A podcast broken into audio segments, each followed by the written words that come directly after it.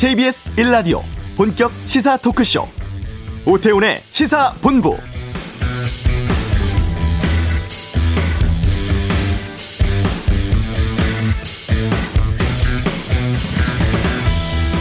네, 수도권 거리두기 4단계 상황이죠. 2주 동안 오후 6시 이후로는 3명 이상의 사적 모임은 할 수 없습니다.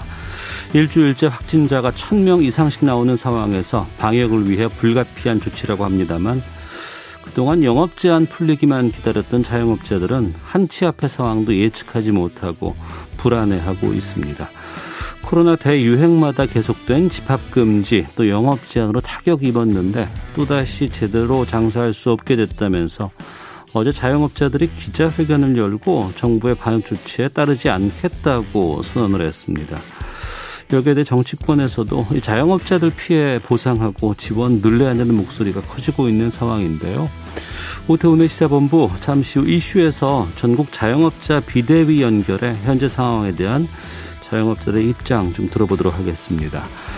서울대 청소노동자 사망과 관련해서 갑질에 시달렸다는 의혹, 또 이를 반박하는 학교 측의 주장이 논란입니다.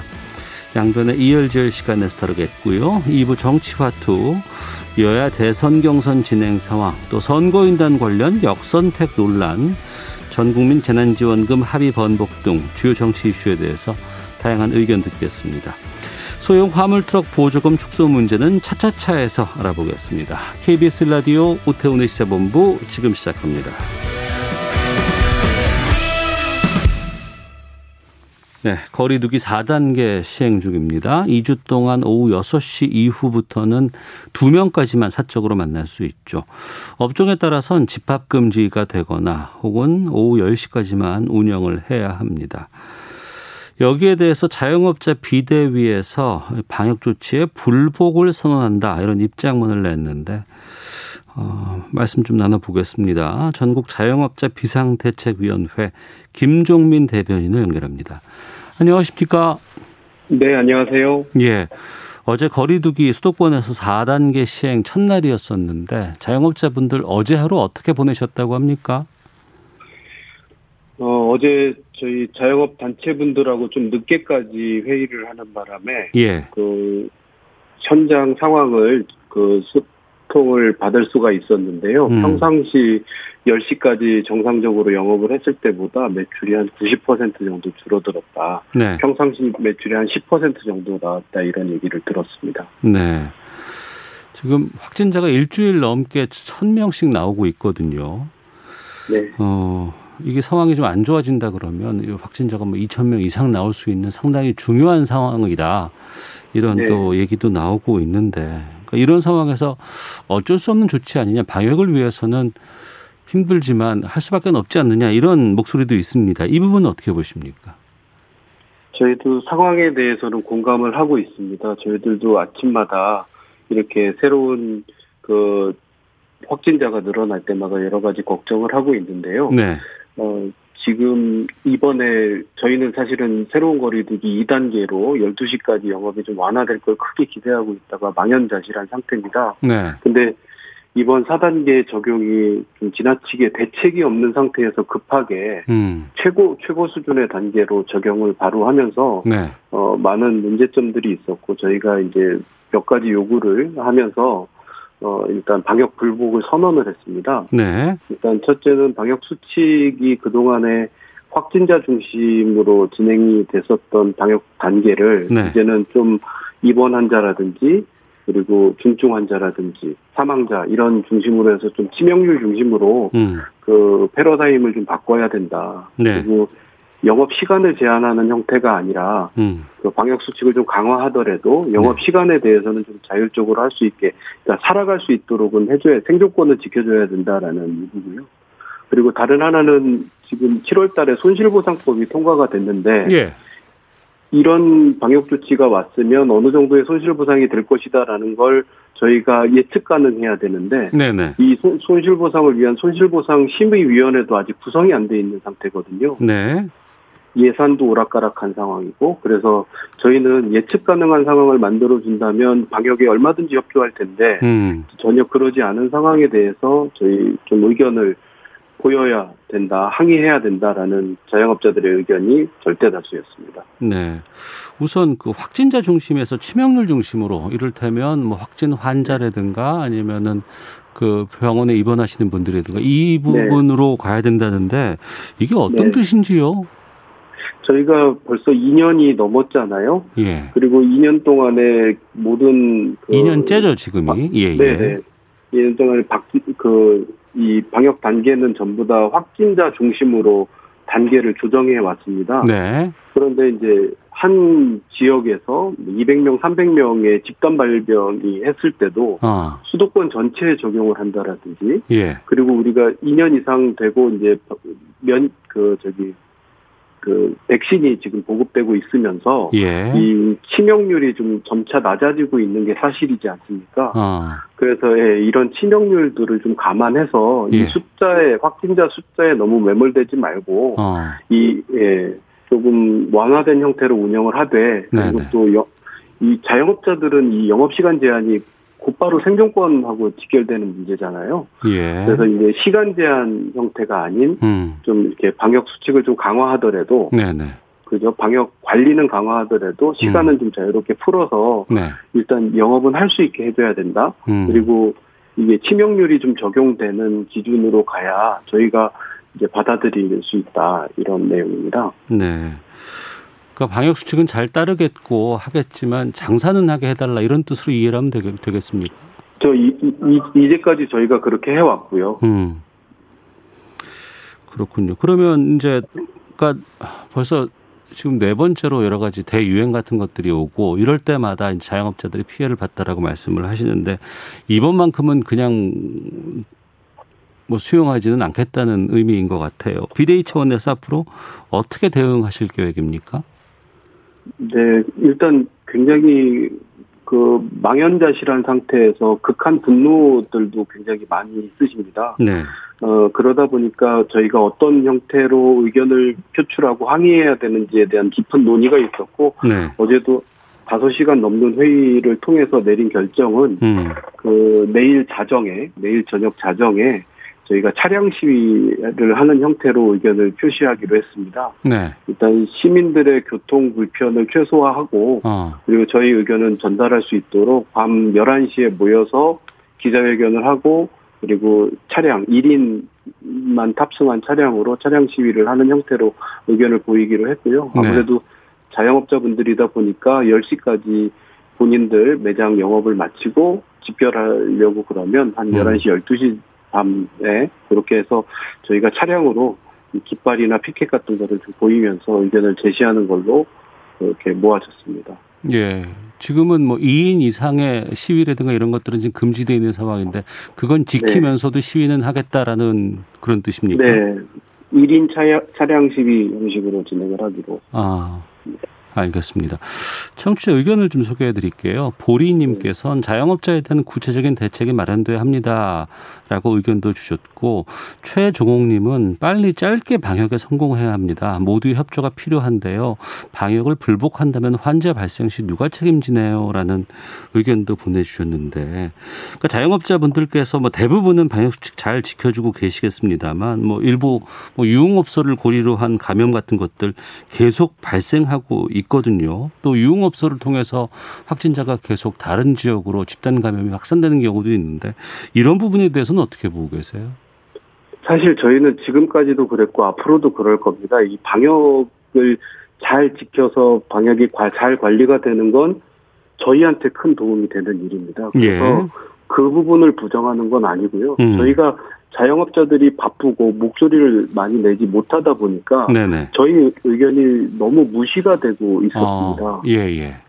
손실보상법 논의도 대통령도 총리도 하겠다라고 얘기를 했는데 지금 와서는 소급 적용도 안 되는 누더기 입법이 돼버렸고 그나마도 지금 손실보상 심의위원회도 구성을 안 하고 있는 거잖아요. 저희가 지금 일반 그 직장인들이 2년가량 직장생활을 하면서 1년 넘게 월급을 못 받고 있다면 이 지경은 안 됐을 거 아닙니까?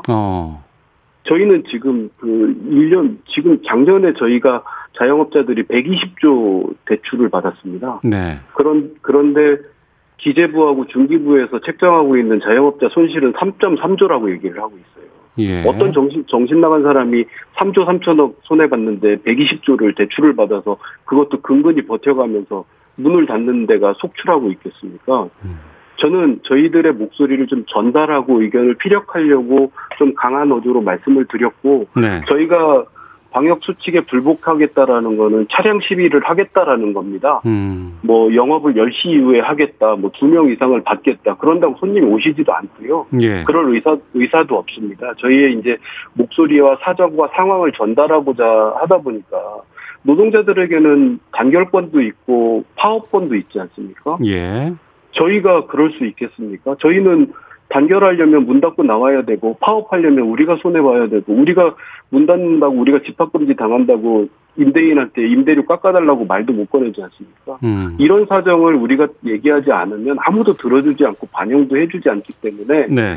그런 의견을 좀 강력하게 말씀드리고자 방역수칙에 불복하겠다라고 얘기를 한 거고요. 그거는 저희가 차량으로 차량 시위하겠다라는 의견 정도 수준입니다. 네. 그러니까 자영업자들이 입고 있는 피해 같은 것들 보상하고 좀 지원을 좀 늘려달라라는 호소, 네. 를 이제 하시는 것 같은데 하나씩, 네. 보겠습니다. 네네. 법이 제정이 돼서 손실보상법으로 이번부터는 반영이 된다더라 이런 얘기들이 있거든요. 네. 어떻습니까?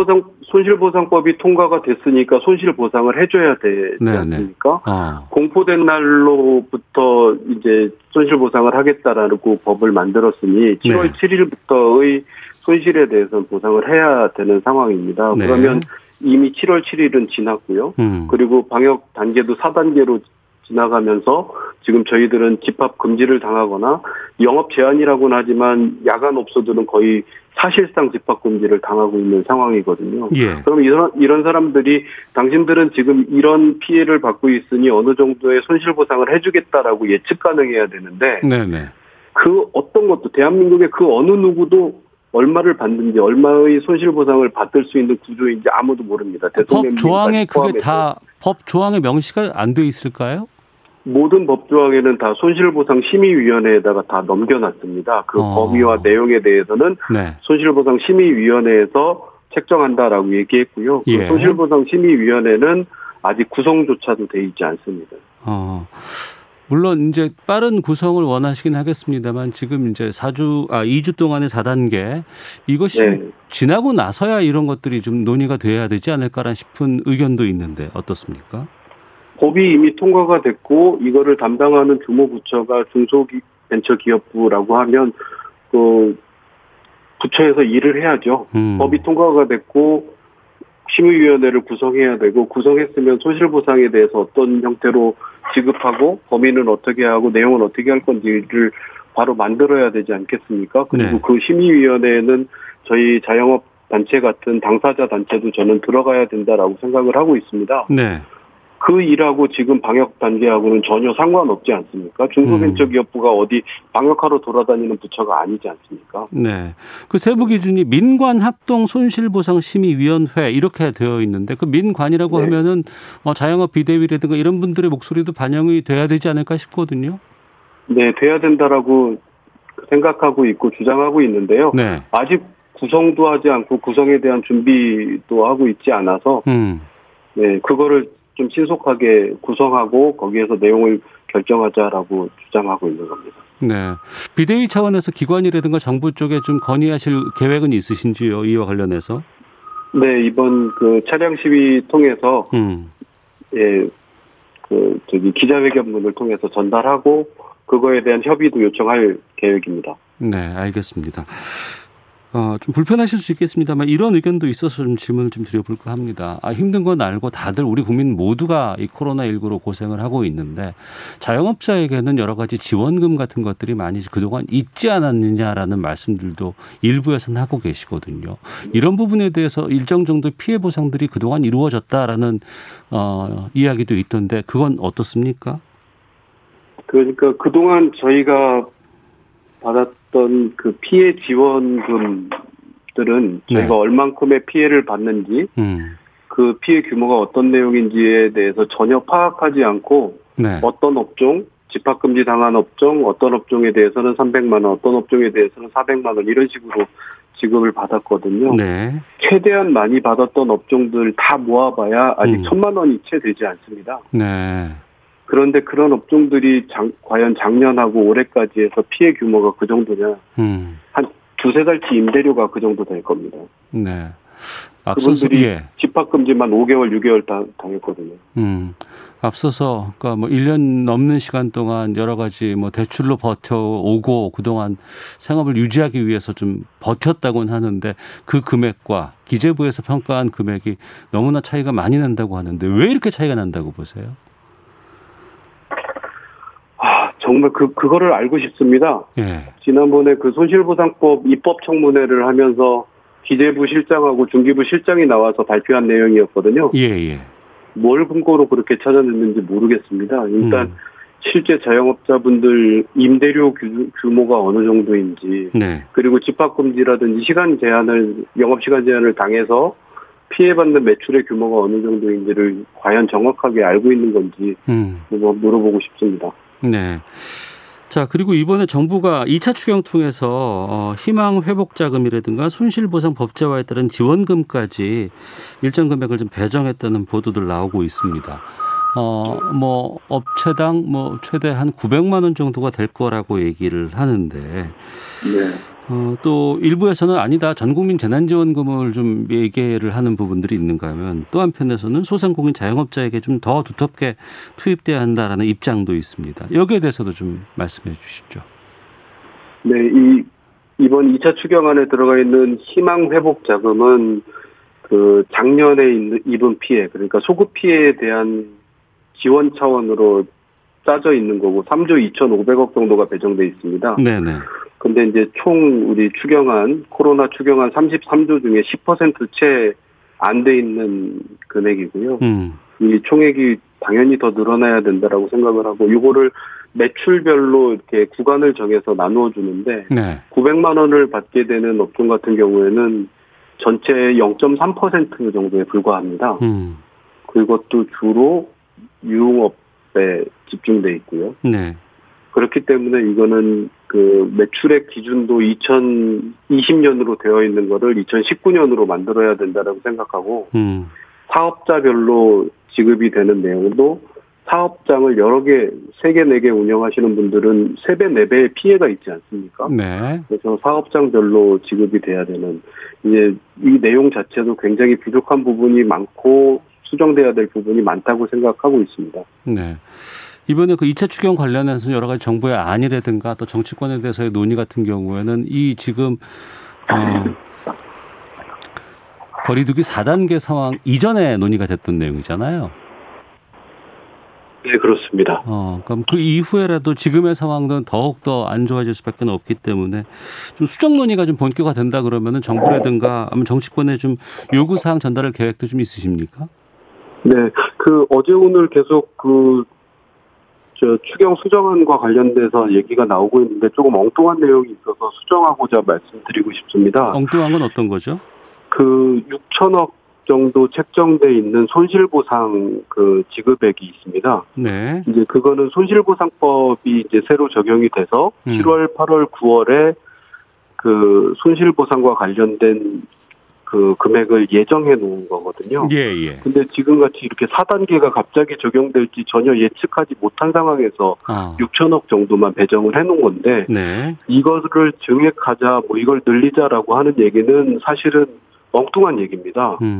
법에 의해서 만약에 6천억이 아니라 1조, 2조로 늘어난다라고 하면 이거는 추경으로 해결할 게 아니라 정상적인 법에 의해서 지급해야 되는 거니까 네네. 예산으로 해결해야 되는 문제입니다. 무조건. 예. 이거는 뭐 추경이 아니라 법적으로 해야 되는 부분이고요. 지금 뭐 얘기가 정상적으로 된다면 뭐 80% 뭐 국민 지원금 나가는 거를 어떻게 전용을 하자 뭐 이런 얘기가 나오는데 네. 저희는 그 전용의 문제로 풀 게 아니라 이 3조 2,500억 구성되어 있는 이 부분을 다시 재조정해서 증액해야 된다라고 생각하고 있습니다. 예산 규모에 따라서 이걸 늘리니 많으니 이런 논의를 할 대상이 아니라는 거죠. 법으로 그렇습니다. 반드시 지급해야 되는 금액이기 때문에. 그렇습니다. 그 6천억 부분은 그렇습니다. 알겠습니다. 하나만 더 그리고 밤사이 그 최저임금이 됐어요.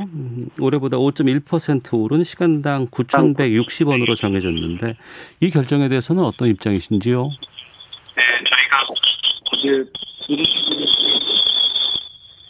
김종민 대변인님, 예, 전화를 좀 제대로 좀 전화가 끊어졌는데요. 예. 시간이 거의 다 됐는데 더 연결을 할까요? 다시 한번 연결 가능하겠습니까? 예, 지금 마무리 지금 진행 중인 상황에서 전화가 끊어졌는데 그러다 연결을 좀 부탁 한번 해보겠습니다. 다시 좀 말씀을 좀 나눠보도록 하죠. 지금 앞서서 연결됐습니까? 김종민 대변인님. 네, 죄송합니다. 잠시 전화가 끊겼습니다. 예. 자, 최저임금 의결된 내용에 대해서 입장 저희가 듣다가 끊어졌거든요. 말씀해 주시죠.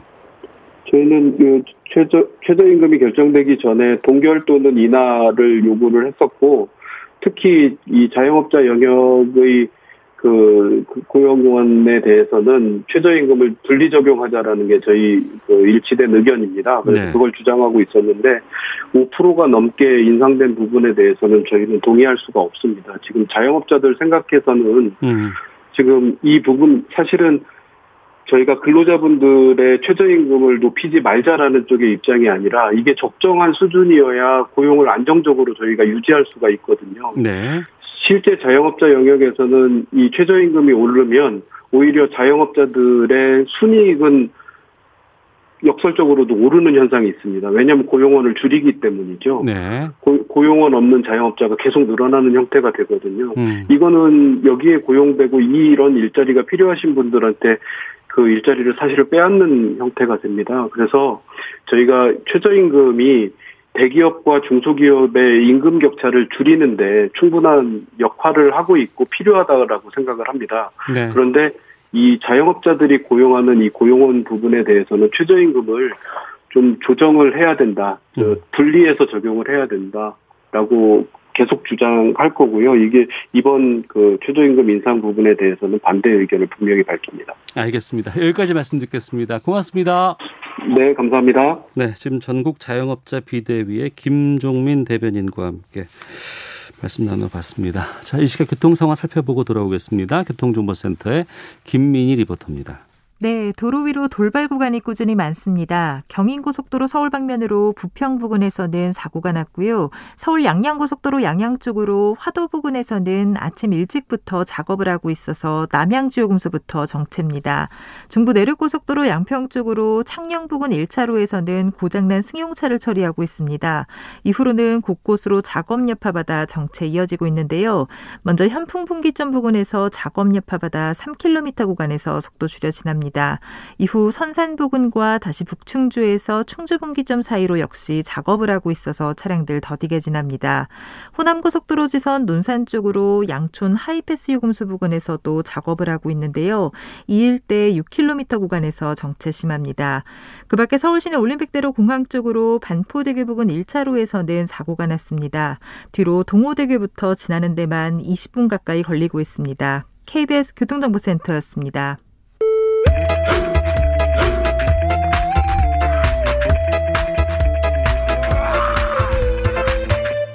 오태우래 시사본부. 사회를 뜨겁게 달군 이슈를 다뤄보는 시간입니다. 양변의 이열지열.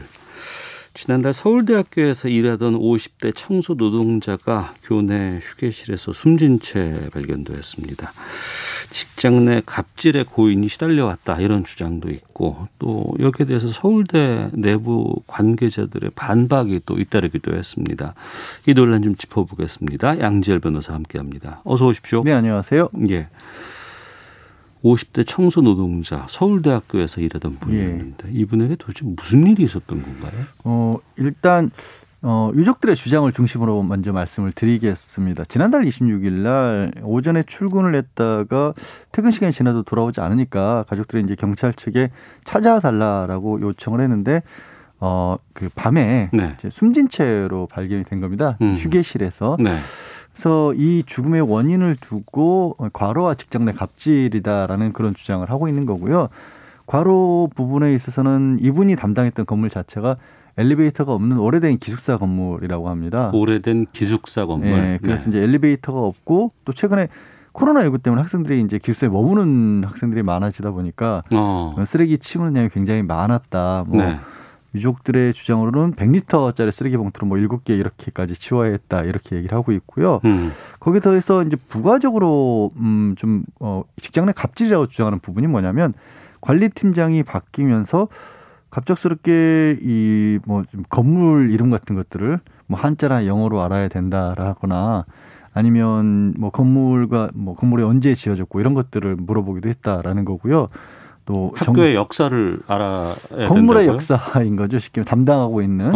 그리고 뭐 이 그 회의를 할 때 네. 남성 근로자분들은 정장을 그리고 이제 여성 근로자분들은 가능한 뭐 예쁜 옷을 입고 오도록 하라 뭐 이런 지침을 내렸다라고도 하고 거기에 더해서 뭐 점심시간까지도 일일이 보고를 하도록 만들었다 이런 주장을 하고 있습니다. 그게 이제 그 직장 갑질의 과로가 겹치면서 이런 일을 겪은 것이 아니냐라는 것이 이제 가족들, 유족들하고 또 노조 측의 주장입니다. 업무 자체도 많았고 네. 엘리베이터도 없었고 네. 게다가 코로나 상황에서 기숙사에서 머물고 있는 학생들도 많이 있었을 것이고. 근데 거기까지는 무슨 말인지는 알겠는데 네. 건물의 역사를 외운다거나 무슨 회의할 때 정장을 입고 오라는 건 청소 업무랑 그게 무슨 상관이 있을까요? 그러게요. 저도 도저히 이해가 안 가는 부분이긴 합니다만 서울대 측에서는 이런 얘기를 해요. 그러니까 건물을 뭐 역사라든가 이름 같은 것들을 특히 영어나 한자로 시험을 봤다고 하거든요. 시험까지 봤다고요? 네, 시험을 봤다라고 하는데 네. 그거는 이제 외국인 학생들이 한 1,000명 가까이 되다 보니까 학생들이 질문을 하는 경우들이 있다라는 거죠. 네네. 그때 이제 알려주도록 하기 위한 거였다라는 건데 글쎄 그럴 거면 그냥 차라리 작은 뭐 종이 쪽지나 메모, 이 팜플렛 같은 걸 만들어서 이렇게 보여주도록 하는 게 더 빠르지 않았을까 싶은 생각도 들고 예. 또 학교 측에서는 그렇게 이제 그 옷을 제대로 갖춰 입고 오라고 한 게 회의한 이후에 바로 퇴근할 수 있도록 하기 위한 조치라고 하는데 퇴근은 그냥 자율복 아닌가요? 그래서 그렇죠. 그 부분이 네. 조금 이게 해명이 되는 건가 싶은 생각도 들긴 합니다. 그러면 지금 말씀하신 그 유족이라든가 서울대 노조 쪽의 입장이 네. 반영된 주장이고 네. 근데 이제 그 서울대 측의 해명을 들어보면 그런 일이 있었던 건 맞네요. 네. 근데 그거에 대한 상황을 좀 다르게 얘기를 하고 있어요. 그러니까 네. 시험은 뭐 그 영어 한자한 부분들을 공개를 하는 시험도 아니었고 아 이제 유족 측에서는 무슨 얘기를 하냐면 또 시험 성적을 공개를 하는 바람에 상처를 입었다라고 하는데 그리고 이게 나이가 좀 어느 정도 있으신 분들이 그런 거를 시험을 본다는 것 자체가 굉장히 스트레스지 않습니까? 그럴 수 있죠. 근데 이제 네. 그냥 한 번인가 두 번 정도 시험으로 끝났었고 성적을 공개한 것도 아니었다. 누구에게 수치심을 주게 한 건 아니었다라는 게 또 서울대 측의 해명이고요.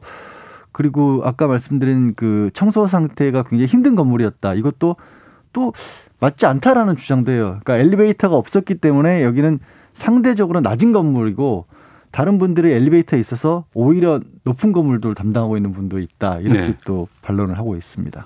그러니까 이런 그 유족이라든가 노조의 주장에 대해서 학교 관계자가 이제 정식으로 반발한 거 아니에요? 예. 반박하는 해명자료도 냈고 그 내용들은 충분히 그러면은 그 주장에 대해서 반박하는 내용이 납득할 만한 부분들이 좀 있을까요? 글쎄요. 아까 잠깐 말씀드린 것처럼 정장을 갖춰 입고 회의를 하라고 한 게 근로자분들의 편의를 위해서 그리고 근로자들도 좀 존중받도록 하기 위해서였다고 하는데 그거를 해야 하는 분이 불편하게 느낀다라면 그건 존중받는 게 아닐 것으로 해명을 보이고요. 위한 해명일 수도 있지 않을까 그렇죠. 싶은데요. 그런 네. 또 생각도 드는 겁니다. 그리고 회의 끝나고 바로 퇴근을 하니까 정장을 갖춰 입어야 된다고 한다면 오전에 이분들 어차피 또 청소 일을 하셔야 되잖아요. 그렇죠.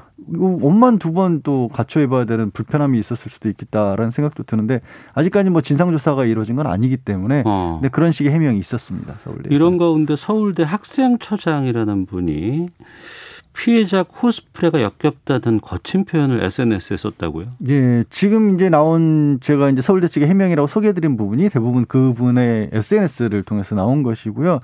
그러니까 일반적인 근로자들의 근로 조건하고 크게 다를 게 없었는데 그리고 뭐 창피를 주거나 한 것도 아니었었고 네. 또 이게 이제 새로운 관리팀장이 바뀌면서 이런 일들이 이어졌다라고 지금 노조 측에서 주장을 하고 있는데 그 관리팀장은 모범사원으로 꼽힐 정도로 일을 열심히 하는 분이었다라는 겁니다. 그런데 이 죽음은 불행한 것이지만 네. 그 죽음을 그러니까 노조가 좀 이용해서 뭔가 좀 그 뭐 마치 학교가 온당하지 않은 일을 한 것처럼 그렇게 덮어씌우기를 하고 있다. 그리고 그 중심에 조금 전에 말씀드린 그 관리팀장이라는 사람을 가해자로 둔갑시켰다. 이렇게 좀 굉장히 강경한 어조로 글을 쓰셨어요. 그래서 그 부분이 좀 논란이 됐었습니다.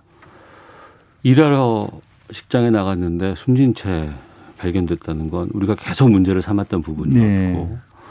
그리고 이제 또 이게 또 학교 내에서 벌어진 일 아니겠습니까? 그것도 이제 서울대라는 곳에서 벌어진 일인데 이렇게 주장이 맞선되거나 아니면 그 상대방의 어떤 주장에 대해서 거친 표현을 써가면서 막 얘기한다는 건 바람직해 보이진 않아 보입니다. 학교 측에서 좀 정식적인 조사 같은 것들이 필요하지 않을까 싶은데. 네, 그래서 이 부분이 논란이 되면서 인권위원회에서라도 나서야 되는 게 아니냐라는 예. 얘기가 있었는데 일단 학교에서는 대학 내 인권센터에서 조사를 하기로 했다고 합니다. 그래서 지금 뭐 맞서고 있는 어떤 의견들 중에 어느 쪽 말이 더 진실에 가까운지도 밝혀야 된다라고 하는데 노조 측에서는 그냥 대학에 맡겨놓을 수는 없다는 또 입장을 밝히고 있어요.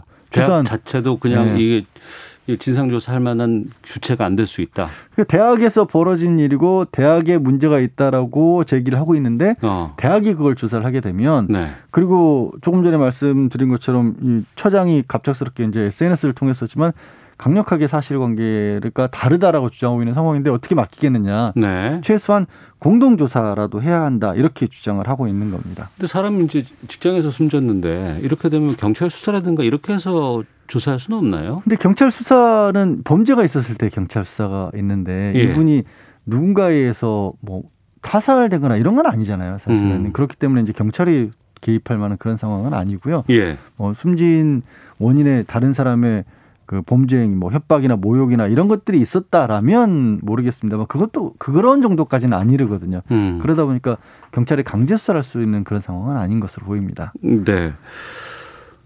만약에 갑질이 있었다라는 것들이 밝혀진다거나 네. 그것이 사실로 드러나게 된다 그러면은 법적으로는 어떻게 되는 거예요? 그게 직장 내 갑질이라고 하는 게 이제 일반적으로 감당할 수 있는 업무 범위를 넘어서는 것들 그리고 뭐 모욕이라든가 이런 것들을 다 포함하는 걸 넓게 직장 내 갑질이라고 하거든요. 예.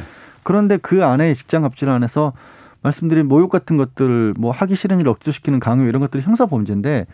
이런 것까지 나간다고 한다라면 이제 기존의 형사사법을 이용해서 처벌할 수도 있습니다. 그런데 그게 아닌 정도의 좀 모호한 상황이 있잖아요. 네. 아까 말씀드린 강제로 시험을 치게 한 게 사실이라고 한다라면 이거를 서울대 측에서는 이제 그 일하는 분들에게 필요한 일이라고 했기 때문에 업무 관련성이 있다라고 하는 거고 그게 아니라 그야말로 뭐 당하는 입장에서 봤었을 때는 충분히 모욕적인 일이라고 한다라면 또 업무 관련성이 또 그렇게 너무 범위를 넘어선다고도 볼 수가 있거든요. 네. 그런 경우에는 처벌 규정은 따로 없어요.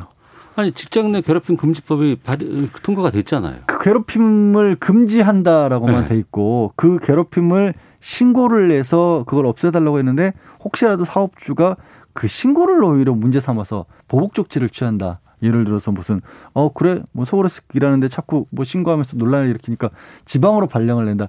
이럴 때는 처벌이 가능하지만 네. 그 전에는 형사처벌 규정은 없습니다. 그러다 보니까 이제 직장 내 갑질 자체 그 자체만으로도 처벌 규정을 둬야 한다. 뭐 국가인권위에서도 이런 부분들을 권고를 했지만 네. 아직은 반영이 되어 있는 상황은 아니에요. 산업재해는 가능할까요? 산업재해는 통상적으로 조금 넓게 인정이 됩니다. 네. 이거는 뭐 누가 잘했냐 잘못했냐를 떠나서 그분이 맡았던 근무 강도 그리고 그로 인해서 그러니까 인과관계라고 하죠. 그 일을 업무 관련성이 있게 일을 하시다가 그 때문에 이제 목숨을 잃었다라고 본다라면 산업재해는 이건 일종의 사회보험이기 때문에 뭐 인정이 충분히 될 수 있습니다. 네. 서울대 내에서 청소노동자가 숨진 사건이 2년 전에도 있었죠. 네. 2년 전에도 있었습니다. 반드시 필요하신 분들이거든요. 그렇고요. 지금도 보면 뭐 건물 내에 휴게 공간이 부족하다, 40% 네. 이상이 없다라고도 나오거든요.